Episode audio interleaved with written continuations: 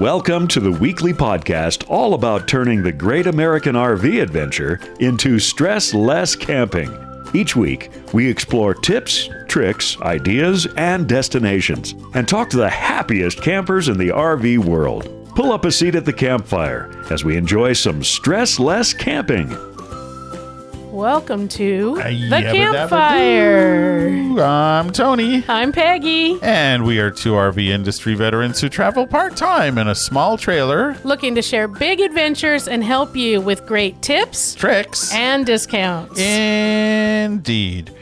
Last week, we talked to the traveling Tortugas. we did. We enjoyed talking to Rick so much, and he had so many wonderful adventures to tell us about that we couldn't get through it all. no. And so we're going to finish off our conversation today. Yeah, we're going even more places and, and seeing more things with Rick. And apparently, a lot of you enjoyed that podcast because a lot of you downloaded it. Thank you. hopefully you enjoyed it and hopefully you'll enjoy this week's as much as last week's further adventures with rick and kathy So, did you know that 11.2 million households own RVs? isn't that nuts Isn't that crazy? it's a lot of people Go RVing from the RVIA did a demographic profile. the rvia is the rv industry association and by the way when you buy a new rv you see there's an rvia sticker right by the door and guess what you paid for that survey with that you sticker paid for that survey. The crazy thing is, though, in the next five years, 9.6 million, so almost the same number that already own an RV, plan to buy an RV. yeah So it's looking to double in the next five years, Just for better or for worse. And 84% of those people that are planning to buy are in the 18 to 34 year range. So yeah rving is changing yeah, it's definitely changing. our friend Jason Epperson from RV Miles, which is another great podcast that you might want to check out. They actually do three. But anyway, Jason did a deep dive into this data. And so what I'll do is I will add a link to that video and you can go if you're interested in the stats that the RV Industry Association has produced. You can go and check them out. And Jason has a really good interpretation of some of these numbers too. Mm-hmm. So I'll also put a link to the article from the RVIA, but you should be a member to see the whole thing. But you can still basically get all the information You can get kind being of a the member. basics. Yeah. I thought that was really interesting to see that there's going to be a lot more RVers. So slide your chairs back. We got to build the campfire up a little we're bit more. make the campfire a little bit bigger to accept 9.4 million more people. And it makes sense because it's such a great way to see the country, but it's a great way to road school or work from the road. I mean, the opportunities are out there. Absolutely. And there has been some movement on Starlink this past week. right? Where they are starting to test out mobile friendly versions of their thing. So it's exciting times. yeah. Anyway, how are we going to get there? Listen to this and you'll find out. And right after that, we'll hear some more from the traveling Tortugas. Absolutely.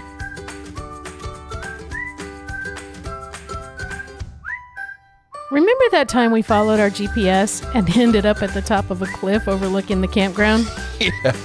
I had to back the trailer down a mountain road. Remember the time we went on that twisty, windy road and hit our awning on a tree? Yeah, I do.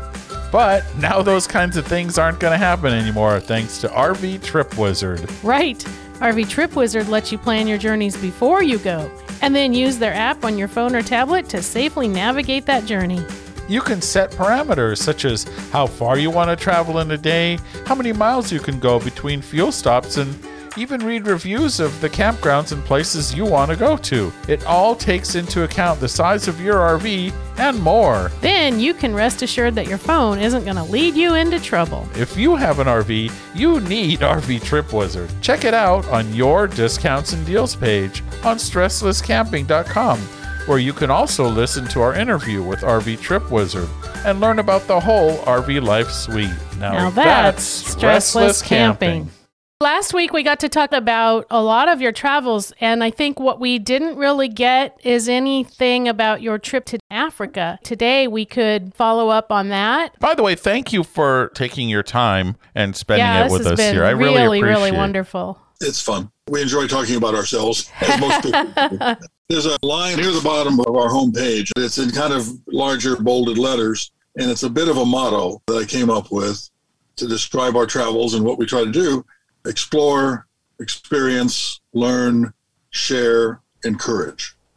And so nice. that's what our website is about, and that's our, what our attitude about it is that we want to encourage people. And people will write to us and say they've been inspired or encouraged. That's the reward, that's the payback. So for giving me a good chance to do that. Yeah, your website is outstanding. I mean, not just as a resource for somebody who has the slightest inclination to do this, but also just the stories, the pictures. Yeah. When I saw that, I was writing a review of the tiger and I saw the link and I looked and I don't know, two hours later, that's when I emailed you. and I'm like, oh, I got to talk to these people because they're fascinating. Well, thank you very much. No, I appreciate your making the time. The website's a labor labor of love. Obviously, anything like that has to be. Yeah, but it's also very well done. You've done a good job at it. Thank you very much. You've done more off the beaten path, you know, like Africa and shipping an RV to Australia than anybody I've ever yeah, come across. For sure. Now, I'm sure maybe there's other people who've done it, but I don't know them. there are other people, and we've never been somewhere that someone else in an RV hasn't been before because we often find those places based on their reports and their websites and stories and things like that. And that's the encouragement. Right from the beginning, when we were first headed to South America, I mentioned an Australian couple that we were following online, and we literally, in the, those beginning times, followed in their footsteps. And our first two weeks in Africa, again, we were literally following in the footsteps of an English couple we know and stayed at each of their places until we kind of got our feet under us oh. and branched out more on our own. That's how it works. And if somebody is able to do that from our website too, then that's the whole point. You're passing information forward and sharing it. Yeah, and that's very comforting if you're going to somewhere that's not only a new location, but a whole new country. It's very comforting to know that someone else has done it before, so you know it can be done. It's easy yep. to figure out. And then like you said, once you get your feet wet and you really know what you're doing, then you can yeah. go off on your own. And then you do your own more. Yeah. And even on the idea of boondocking and where is it safe to go wild camp or boondock, oftentimes we will not end up on the exact coordinates that somebody else had. Mm-hmm. But because we know there's that place that they found, we know it's okay to go into this area, take this road, wander down that way, and then we may well see a clearing or something that we like better than what they had. Right. May never get to their place, but their place being there on our screens is what got us out there to begin with. Yeah. So it all works that way. That's really good advice, actually. We kind of did that. We went on a route that wasn't all that familiar to us. And just in California, so not as foreign to yeah. to anybody. That's right. But that's what I did was I looked for places like, oh, this looks like a place to pull off the side of the road, and then I looked for other people who had done it to make sure it was doable. Yeah, right. Those resources are very helpful. And whether it's an individual website or like iOverlander or Campendium or yeah. freecamps.net or whatever it is, any of those sources do the same thing. They say, well, okay, other people have been out there, so I can go out there. And it just encourages you to expand your horizons. right. Bit. So in Africa, where did you start and how far did you get? We planned an area of Africa we thought we could go to, which is southern Africa about 10 or possibly 12 countries we thought we might be able to do. We had hoped to get as far north as at least southern Ethiopia and through Tanzania, and we didn't get that far. And then we wanted to get around Lake Victoria, Uganda, Rwanda. We wanted to get up there too. And ultimately we didn't, and I'll get to where why we didn't. But we did explore uh, and spend a, a total of 16 months in eight different countries in southern Africa. Now, Africa is divided into three sections, basically four, I guess, probably more likely. Southern Africa is obviously South Africa, and then without naming all the countries, the countries that adjoin that, and then move up a little bit further. And then West Africa is the big bulge of Africa out into the Atlantic Ocean, and that's a whole kind of a separate species as well. North Africa, of course, is Egypt and Libya and Tunisia and Morocco, and that's very distinct. And then there's the whole Saharan region. Well, we weren't going to go into the Saharan region and we've been to before and, and loved Morocco, but we had no ability as Americans really to go to Egypt and Libya and these other countries there. Egypt maybe, but not the others. You can drive to Africa from Europe. They are physically connected. They're physically connected. It's a very difficult trip Sometimes it's safer to go down the west side. Sometimes it's safer to go down the east side. Sometimes it's not really safe anywhere because you think of the countries that are in there and there's civil wars and uprisings, and we were not going to do that. We know people who have, and we know it's been very difficult for them. The bureaucracy, the border crossings, the visa situations, on top of all the road difficulties and the danger difficulties, are all very significant. So that wasn't going to be for us. So we were talking Southern Africa and up into Eastern Africa, East Africa being, again, Ethiopia, Tanzania, Kenya, those countries there. Southern Africa is very doable. And you can go there and rent an RV very easily, anything from a pop up camper to a full on Class C RV. You can ship your own vehicle there as we did and drive around. The visa situations, the borders are not difficult. The insurance is available. It's a pretty well established area. And then you can branch out from the main highway kind of touristing to go on back roads and out of the way places as much as you want to, but it's easy enough to do the general thing. South Africa, Namibia, Botswana, Zambia, these are countries that are quite doable. And so we spent most of our time in those areas, spent a lot of time in Zambia. We loved Namibia. South Africa has its social issues, as we do here in the US in many ways, but it still is a beautiful country and it's quite easy to travel in. It's a lot like traveling in the States. So, what preconceived ideas did you have of traveling in Africa? And then how were those different once you got there? Our preconceived notions were pretty accurate because they were based on other travelers mostly and other travelers' oh, information. Right. Okay. Not that we don't use tour guides and things like that, but over the years we've used those less and less because they're more based on hotels, motels, restaurants, things like that. So our days of relying on Lonely Planet or something are behind us. But using other travelers' information, we pretty much knew what to expect. The roads in places were worse than we were prepared for. As the driver, I was concerned about mud at rainy seasons and all the things you hear about that can happen in these areas because they have distinct dry seasons and wet seasons. In the southern hemisphere, it isn't quite the same as in, in the northern hemisphere, the US, where you've got spring, summer, fall, winter, that kind of even thing. In the southern hemisphere, it's more dry and wet and the temperatures don't seem to change as much as they do here. So I was trying to avoid wet seasons and planned a route saying, well, we don't want to go there now because it's probably going to be wet. So we'll come back here later. It turned out during the full year and a half almost that we were there, it was a time of drought. Oh, and we, didn't, huh. we hardly saw rain at all. And so the muddy road aspect that I was concerned about wasn't an issue.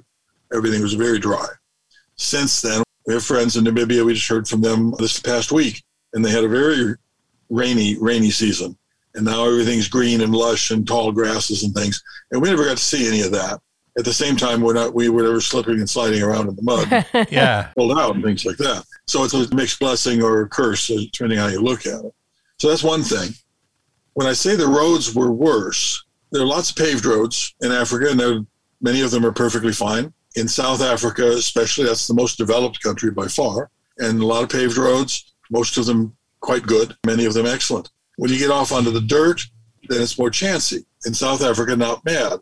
In Botswana, absolutely abysmal roads, yeah. just terrible roads. Hmm. Tanzania, even worse. And there are reasons for that. One reason for that, at least, is that the areas of Africa that are heavily touristed, 99.9% of that is fly in safari travel. And so right. people are flying in, they're met at the airport, they're whisked off in a bus or a van or an off-road truck or something like that, and they go pounding around for two weeks or one week or whatever it is to see as much as they can. And the tour operators operating those vehicles just hammer the roads to death. And the countries don't have the resources to properly maintain the dirt roads. And so they get very corrugated, very rough, very difficult for the independent traveler. And the tour companies don't maintain the roads because they don't really care. the individuals who have their own vehicles are the locals and they don't have any power to say anything about it. And then we come in with our truck from America and the roads are just really, really bad. Hmm. So that's in the most touristed areas. Again, Botswana, Tanzania would fit into that category. When we would talk to other travelers and we would say, boy, these roads are really a challenge, aren't they? They would say, well, the further north you go, the worse they will be. Interesting. Wow and we found that to be true as well. And that's part of why we never went as far north. So, you know, weather and road conditions are the main things you try to have understandings about. And then they were what we expected, except on the roads, maybe even worse. In terms of the other things, you go to Africa to see the animals. Right. And yeah. that was just a life changing, marvelous, wonderful experience. I don't care how bad that road was that got me there to have those elephants that close and those monkeys running over the top of the truck. Huh. And then the zillion different times of antelope chewing on the grass, you're 20 yards away and not caring that you're there. The national parks are spectacular, not in terms of infrastructure like we think of, or even natural beauty like we think of. You go to Yellowstone or something like that, but because the animals are protected and they're there and they're just there. I mean, they're just everywhere. Huh. You know, you read about, and it's true, of course, how many fewer animals there are now than there were 20 or 50 years ago. And that's all true. But there's still plenty of them there. And you still, it's still easy to see them. The stereotypical reason to go to Africa, which is to see the wildlife, is absolutely the case then. I wasn't sure if it was like, you know, when I was a kid, there was Lion Country Safari, and Yeah. basically it was a park that you drove through and you saw lions and tigers. Tigers and, and bears, oh my. Yeah. Yeah, yeah. and that was it. And I wasn't sure, you know, is it like that in Africa? This one small section for the people, for the tourists, or but apparently not. So No. that's No. really cool. Yeah. And that's anybody who's thinking about going to Africa, you actually should go. I mean, there's no question in our minds. We would never suggest anybody not go. Whether you go the way we did in your own vehicle, go there and rent. The rental van, four wheel drive RV industry is huge, particularly South Africa, Botswana, Namibia, particularly those countries. And the chances to see the animals are just amazing. Everything, you know, you won't be disappointed. The different forms and different ways of doing it affect whether you want to be on your own and be independent or be in a group. That's the first decision. And then if you're going to be in a group, there are various choices from relatively affordable to outlandishly luxurious and expensive. And you have to review those kinds of things. Well, the other factor, of course, is your time frame, how much time you can spend. And you have to make those kinds of calculations based on your own life. But a really, really good way to go to Africa, in my mind, having been there, is to fly in for a month or two at a time, rent a four wheel drive camper arrangement of some sort, and there's quite a range to choose from, and then plan your trip and go and explore a country or a, a small region. Don't try to do the whole thing in a month or two Right. but go and explore a region. And then if you really, really love it, which you probably will, a couple of years later, do it again in a different place. That's really practical. And you did it differently. You Yes. shipped your motorhome to Africa and spent, you said, a year and a half there.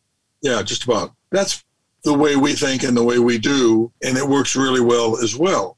And Africa is the only place we've been that I say this about. But the difficulties of the roads make it hard to have the right vehicle. In other Oh. words, our Tiger, you're familiar with what our Tiger is like. Yeah. Yeah. built on a Chevy Silverado chassis. It's a great vehicle.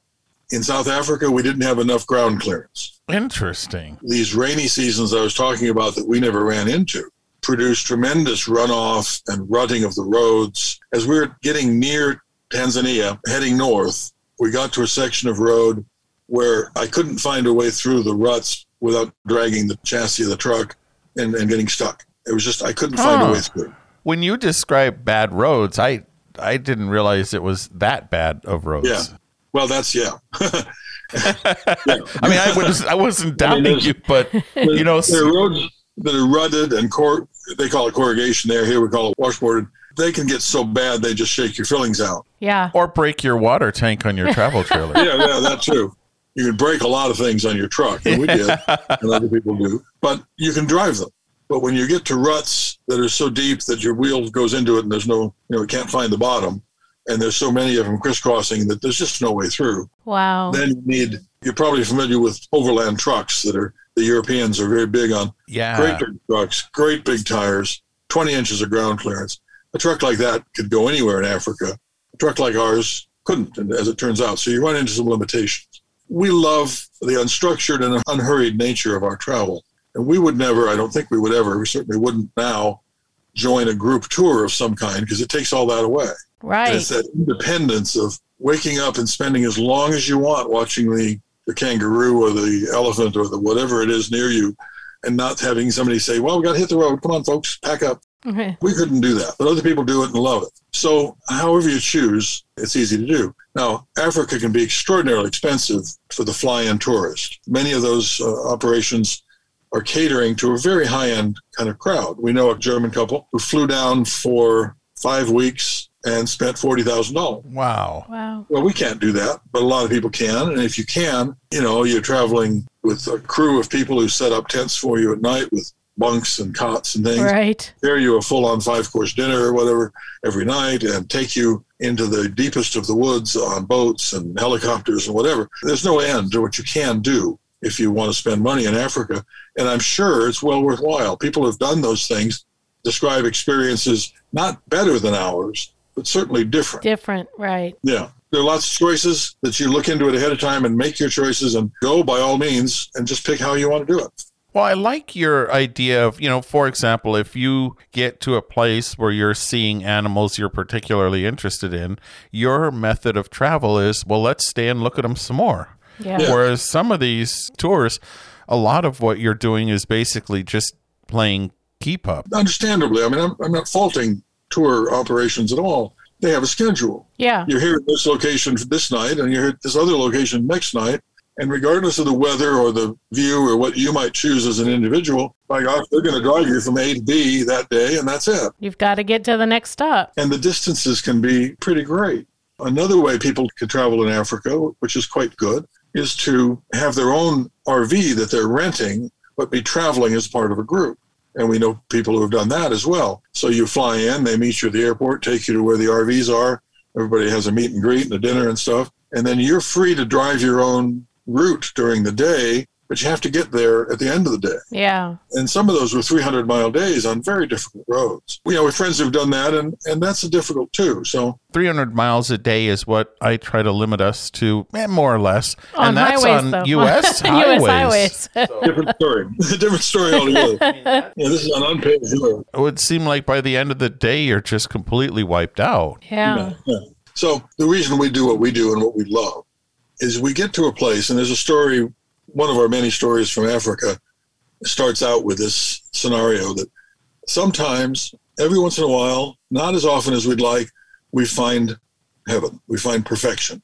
We find a site that is so beautiful and a setting that is so perfect and the weather is so great that this is why we are here. Yeah. And then you sit down there and you're, you're there for four or five days. You're not on a schedule where you say, gosh, that's really pretty. Get lots of pictures and then let's move on. yeah. Yeah. Again, that's, you know, our lifestyle is not suitable for everyone. Not everyone has the time or want to dedicate that much time to that kind of travel, but it's what we love about it. Yeah. So there's lots of ways to go to Africa. Let's get back onto the animal front because that was marvelous. Yeah. We saw wonderful animals in every country we were in, really. I mean, we could tell various stories about it. And we didn't even get to a lot of the famous parks. You know, we stopped going north when the roads got so bad. And so we didn't get up into Kenya. We didn't get up into the Serengeti. We didn't get up into a lot of the most famous areas. But then the other thing about that is, just as here, the most famous areas are often overcrowded, basically spoiled, too many people, too many trucks, too much Right. dust. People, again, we have lots of friends who've done these travels and have their own stories to tell. And when they were in the Serengeti, they described it as like smog in Los Angeles. The dust in the air from all the trucks zipping back and forth was just this brown haze all over everything. Yeah. When you go back and talk about preconceived notions, some of those things are not going to meet up with your expectations and your, your dreams. And when you're in a group, you're stuck there and you can't say, well, I'm going to come back in a month. Let's circle back through here. Maybe Yeah. there's been rain. Maybe things are a little different. There's a famous area of South Africa that illustrates this point as well. The Drakensberg Mountains are a famous area kind of in east central South Africa. Gorgeous peaks and valleys and cliffs and beautiful area. And we got there in September, which is the end of the harvest season. And the farmers were all burning their fields Oh, burning the stubble off the fields, fires, smoke everywhere. We were at the base of the mountains and couldn't see the top. It was ridiculous. Huh. And so we said, this isn't happening. Change our route, go around another way. Let's go to Namibia. We'll come back here next spring. And we did. And they were gorgeous and green and beautiful. Well, our kind of travel allows for that. Yeah. yeah. That's one of the many benefits of the way you do things. Yeah. The other thing that we have to talk about about Africa, though, was the people. And we had such good experiences with people in South Africa, people of all races, driving through the markets, shopping in the markets and the, with the locals. Just gracious, beautiful, wonderful people, wonderful experiences. When we'd have a little trouble with the truck and have, have to have something fixed or worked on, we met wonderful people again of all races who ran the shops and worked on the truck and fixed things. We got a picture of me under the hood with a young black teenager not a word of language between us, but a water leak that needed to be fixed. And I'm pointing and he's pointing and he's trying to do something with a screwdriver. And I say, I've got a better tool for that. And I get a little quarter inch ratchet and he's using it and he's admiring it. And, you know, this is why you travel and this is what you experience. Every single thing that has ever gone wrong in one of our travels, I can't think of one that didn't develop into a positive experience because of the help we got. That's That's fabulous. fantastic. Yeah. and the colors of Africa, the clothing that the people wear that is different from one country to another. You cross a simple border from Zambia into Tanzania, and it's like a different world. And people had said that that will be that way. You're crossing from southern Africa into East Africa, and immediately there's a different vibe, a different tempo, a different look, a different sound. Huh. It's quite amazing. You know, you move around in the U.S. and you go from the Midwest down to the South, and you notice cultural differences, language Sure. differences, everything. You know, you notice these differences.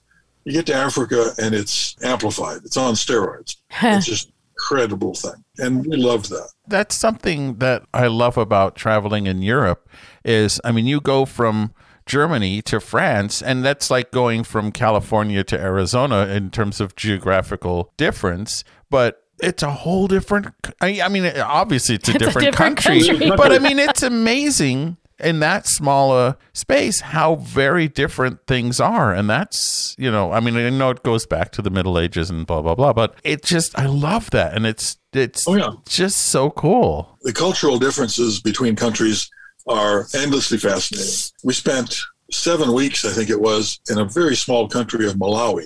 And boy, that's a little jewel. It's not nearly as touristed, it's not nearly as crowded as other areas. The people are, oh, so gracious and beautiful. And the friendliness and, and openness to the traveler. It was a fantastic place to be. And the, the scenic beauty uh, was excellent. Animals, you know, it's just great. I was chatting with a fellow who owned a lodge there that we where we were staying. I said it's kind of quiet here because we had just come from another country and it was busier. And he said, "Well, that's because more and more travelers are going on package tours, and they're doing a week in Africa, and you have to land, you get hustled off someplace close to look at animals. You have to go this, and then you got to see this route and see as much as possible that the tour guides have, have put together for you." in a short period of time. And Malawi is just enough out of the way that they don't have direct flights from any place else. So he says you lose a day on either end with the travel. You land in Nairobi or something, and then you got to take another shuttle flight down here. Over the last 20 years, 10 years even, that has caused a, a real reduction in the amount of travel they used to see there at the lodge. Interesting. I said, How does that work for you? He says, Well, when we were starting out 20 years ago, we never would have made it with this few number of guests. Now things are paid for, things are developed. It's nice, it's relaxing, it's quiet. So if somebody wanted to go to Africa and had a little bit of extra time to spend, Kathy and I'd recommend Malawi in a minute. It's a great country to visit. Huh That sounds great. So some people go and they only spend a week in the entire continent of Africa, mm-hmm. and that's not even enough time to see one little country of Malawi. No, absolutely not. And it's one of the difficulties of modern life. It has gotten so easy to hop on a plane and go anywhere. yeah. That's a very attractive option. But most people don't have a lot of time. When you get retired, then you have a lot of time, but then a lot of people don't really have the ambition or the energy or whatever to go far away. Right. And, you know, there's safety in numbers. There's lots, again, I don't badmouth any traveler. Anybody who wants to get on a plane and go somewhere, do it. Go Yeah. for it. But there are a lot of lost opportunities when you're in too much of a hurry, whether it's 12 countries in Europe in nine days or trying to see Malawi in nine days. and a lot of it is you know how much marketing that destination does you know i mean they're they're all spending their money trying to tell us the story of hey come here come here And Yeah. if a place like Malawi doesn't have that kind of budget, and it might be fantastic, but Yeah. it may be more off the beaten path, but that makes it more of a place I would be interested in. Yeah. Yes, yes, that's the way travel works. There's another quote on our homepage down near the bottom that I can't uh, quote exactly. There are few travelers in the modern age, but lots of tourists. Travel has become more of a commodity, and you check on a box, and I can afford this much for a package tour to someplace, and I go, but not nearly as much individual involvement and exploration can go on because of that. So that's our lifestyle. Yeah. Africa is a fantastic place to visit. Don't be put off by the news. I don't say ignore the, the news. You've got Right. to pay attention any place you're going, whether it's in the U.S. and you want to be careful of this area or that area or any place in the world. You can't just be naive and just go anywhere, anytime.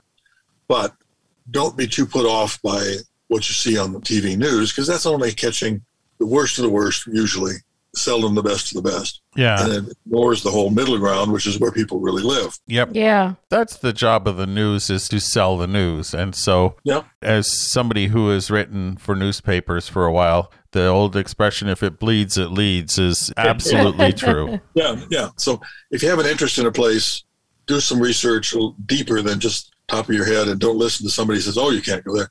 This is equally true of Mexico, right next to the U.S. Yeah. Now, again, the caveat I have to offer is we haven't been there in some time. We would be there right now if it weren't for the virus, but we haven't been there in over ten years. So you have to do your research. You have to do your your planning. right. But like you said, that's true anywhere. Yeah, up until COVID hit, we have friends who have been in Mexico every winter for 30 years and never stopped, kept going. It's still very doable. And we loved Mexico. That cultural experience you talk about crossing a border and having a different place to be. it's very true of Mexico. Get past the border, get down into colonial Mexico, along the beaches on the Pacific side, or anywhere you want to go. Mexico's a pretty fantastic place. Especially like I have traveled all over Mexico and I love the whole Baja Peninsula. I mean, it's Yeah. just, oh, it's a fantastic place. And I had an uncle who used to spend, he was a school teacher and he spent his summers down there in his van with the rowboat that was on top and lived on the beaches during summer, taught school in the rest of the year. And, and the people and the food. And I mean, you're right. I think anywhere in the world, border towns are mostly miserable. But gosh, once you get into the heart of Mexico, it is fantastic. And the different foods and the people and the scenery and the historic buildings. And it's marvelous. Absolutely. We look forward to getting back. Now I want to go. it's been a while since I've been, and I darn it, I want to go back. Yeah, yeah, yeah. So Africa is a wonderful place. Do your homework, do some research, decide how to go.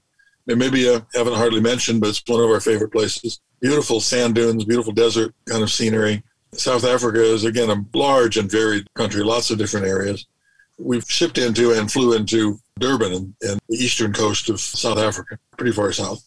And the very first park we went to, I mean, we hadn't been in the country maybe four days at that point. And we're just sitting there with our jaws dropped, looking across on the next ridge at the elephants and the lions walking by and the zebras. There's so many wonderful animals in Africa that you just fall in love with, with the, you begin to see their, their personalities and, and learn them. We have some great pictures from Africa. Uh, I would encourage anybody who's listening in to, to go and, and see our stories and, re, and look at our pictures. yeah, your website is fantastic. Again, it comes back to sharing and encouraging and inspiring people. That's what we try to do. But by all means, go to Africa. Any closing bits of advice for folks? I would suggest, of course, going to your website, and we will provide links to For that. sure, yeah. So Yeah. people can go because it's just fascinating, and that's how we found you. And again, we really appreciate your taking the time to spend with us and take us on your journeys, which are fascinating. In fact, I hope we can have you back in the future. I mean, Yeah. you just, I really appreciate it. Closing thoughts are don't make too many plans.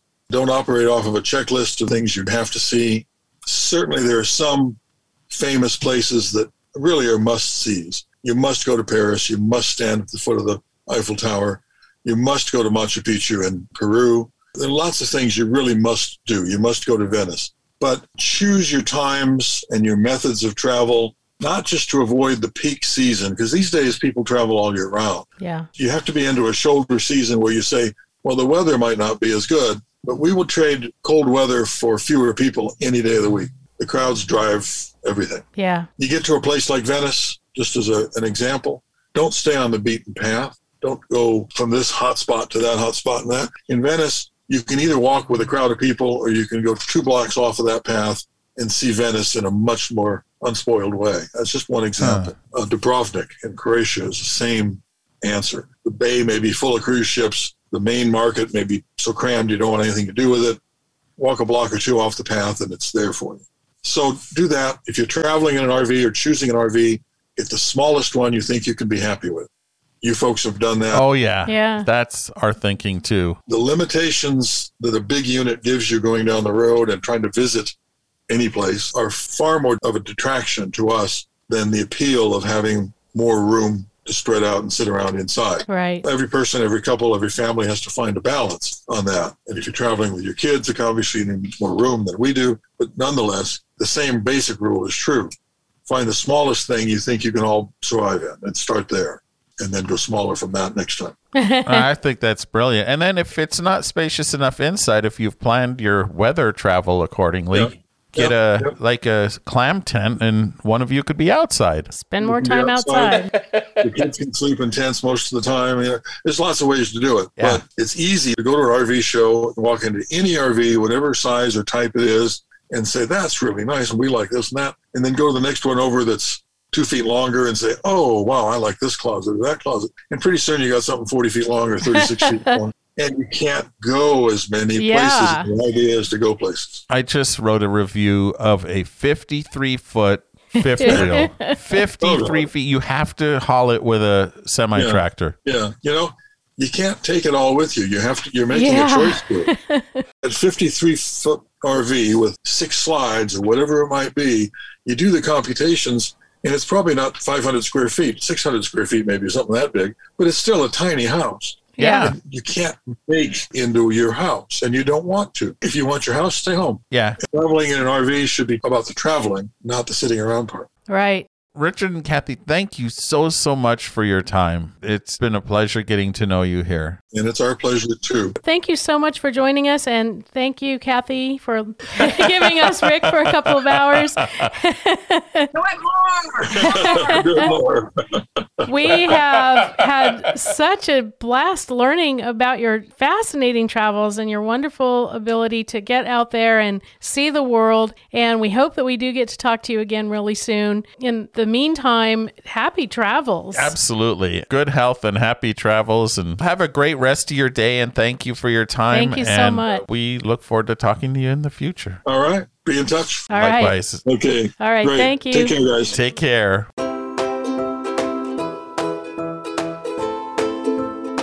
Did you make our camping reservations? No, everything's full. We might have to rethink our trip. No way. Did you look at Boondockers Welcome? You remember they have hosts all over the place where we can stay free. Some that are totally off grid camping, and some with partial and even full hookups. There's all kinds of great places to overnight. Of course. And we even have a coupon code to join Boondockers Welcome on our partners page. You could save five bucks when you sign up. How could I forget? There are all kinds of great places we can find on the Boondockers Welcome website. Our trip is saved. And speaking of saving money, we will since there's no charge to stay at any Boondockers Welcome site. It's the best deal out there, and it's a great way to meet local hosts and stay in local places and expand our journey. Well, I'm going to finish planning our epic road trip, and it's going to be even better with stays we find on the Boondockers Welcome website. And it's so easy to locate hosts along your next epic adventure.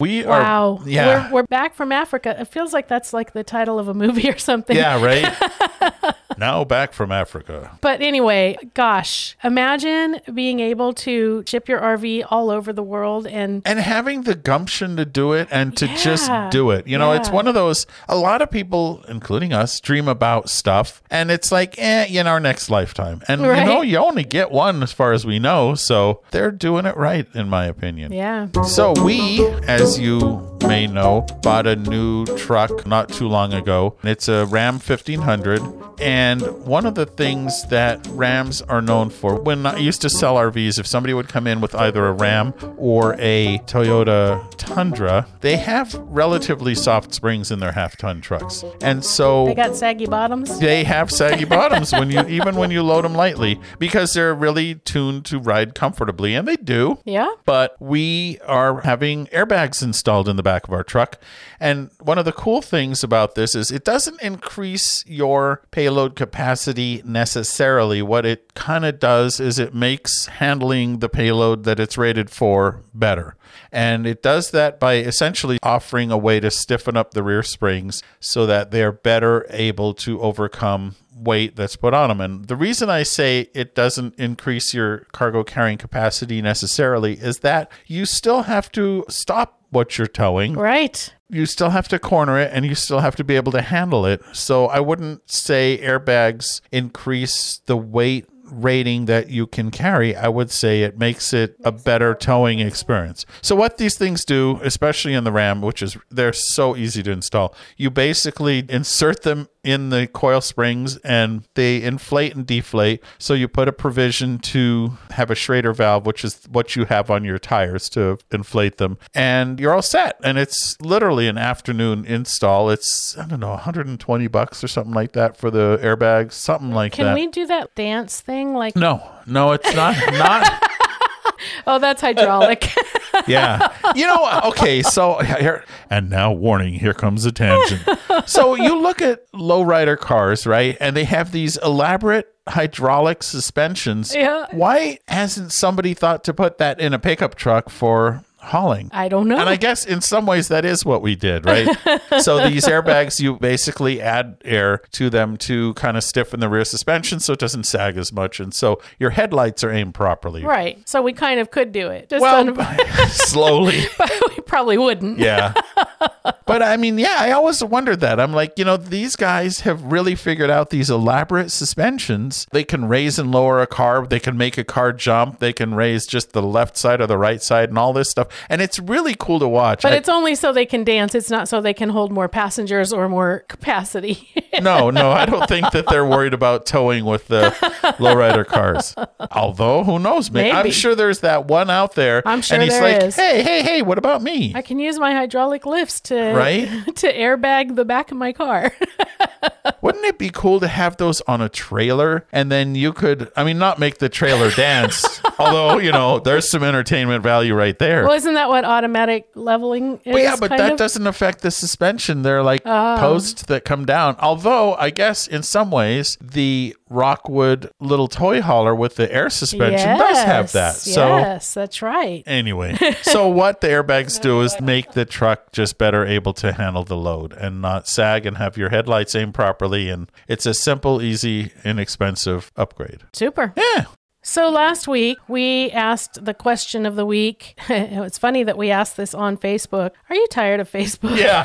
Right? Would you be more interested in participating in private forums rather than the Facebook forums? And we got some responses. And what we found out is that, let's see, 16 people voted, yes, they're tired of Facebook and they want off. yeah. But only eight, only half of those, or some other eight, I don't know, are kind of tired of Facebook, but they're not really interested in private forums. And just as many people still like Facebook. So it's really kind of all over the place. Yeah. I don't know if a lot of people nowadays are that familiar with private forums because once Facebook came, private forums kind of took a way back seat. Well, one of the examples of a private forum is like the Frog Forum, the Forest River Owners Group, and that's a private forum. And here's okay, here's some little bit more nerdiness for me. Having run forums many, many years ago in dial up form, believe it or not, one of the things Facebook really did is make this whole process crazy easy.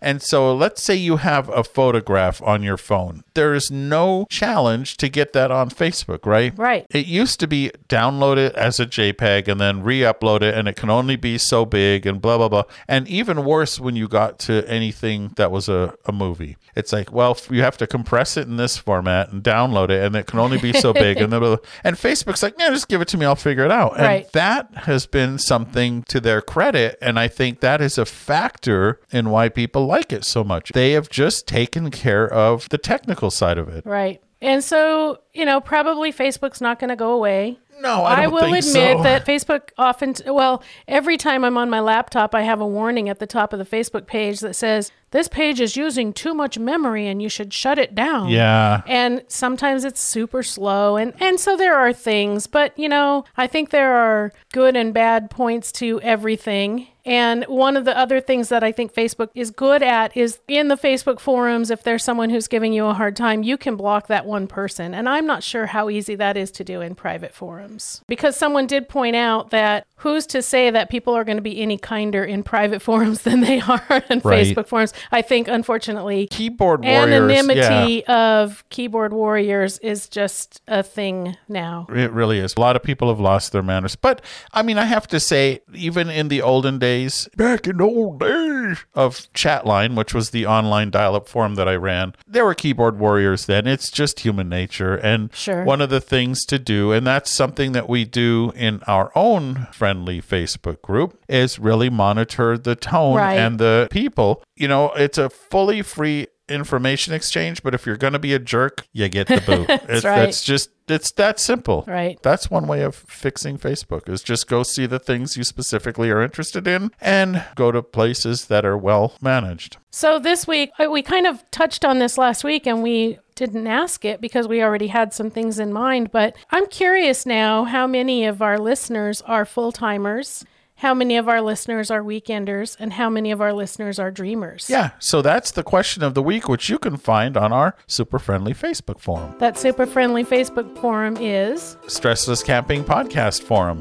which you can find starting at the Stressless Camping website and going right over to the forums. And is there also a link in our weekly newsletter? There is a link in our weekly newsletter, and we do a weekly newsletter, and it's absolutely free. And there are not only things that we have written about, including recipes and stories and tips and checklists and all of that, but we also bring you some things from around the internet that I think might be of interest to RVers. Yes. So you can sign up on our website at stresslesscamping.com. And please know that if you do that, that information that you give us, your email address, is what we're going to use to send you a weekly newsletter. We're not going to sell it. We're not going to give it away. Nope. We're not going to post it on Facebook. Oh dear.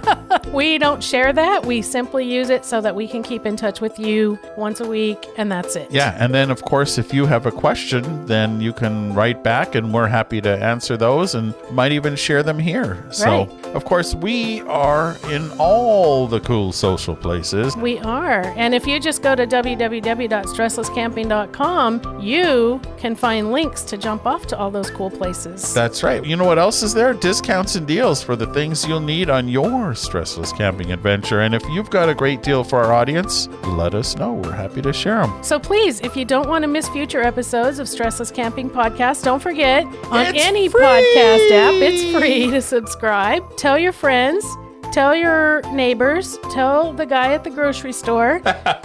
well, you know, Yeah. from six feet away. Right.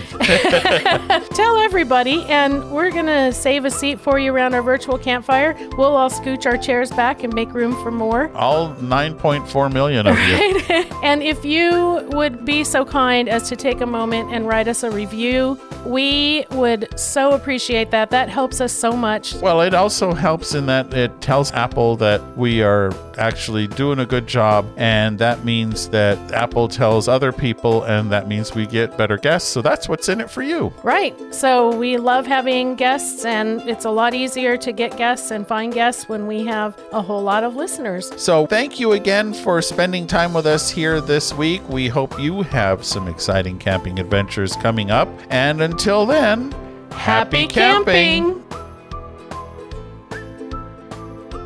We hope you learned a lot, had some fun, and got some tips for your next stress less camping adventure. We're honored by your reviews on Apple Podcasts, which helps others find us too. Don't forget to subscribe so you won't miss out on the adventure. And we look forward to your joining us next week. Until then, happy camping!